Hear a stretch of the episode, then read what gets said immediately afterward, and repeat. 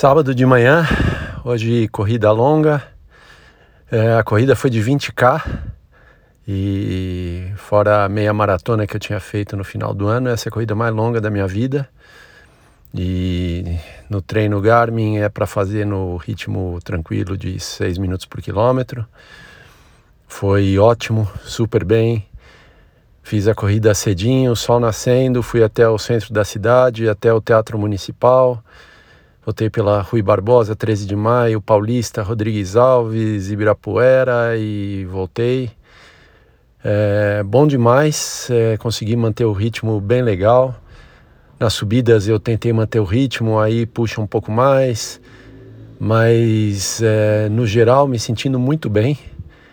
Fôlego tranquilo, físico bom, tornozelo acho que não está pegando, parece que realmente deu uma resolvida. É lógico que a corrida longa, você fica olhando aqui e ali, é uma experiência interessante. Mas foi muito tranquilo e muito bom. Então estou me sentindo muito bem. E agora de novo um dia lindo e aproveitar o sábado e o fim de semana.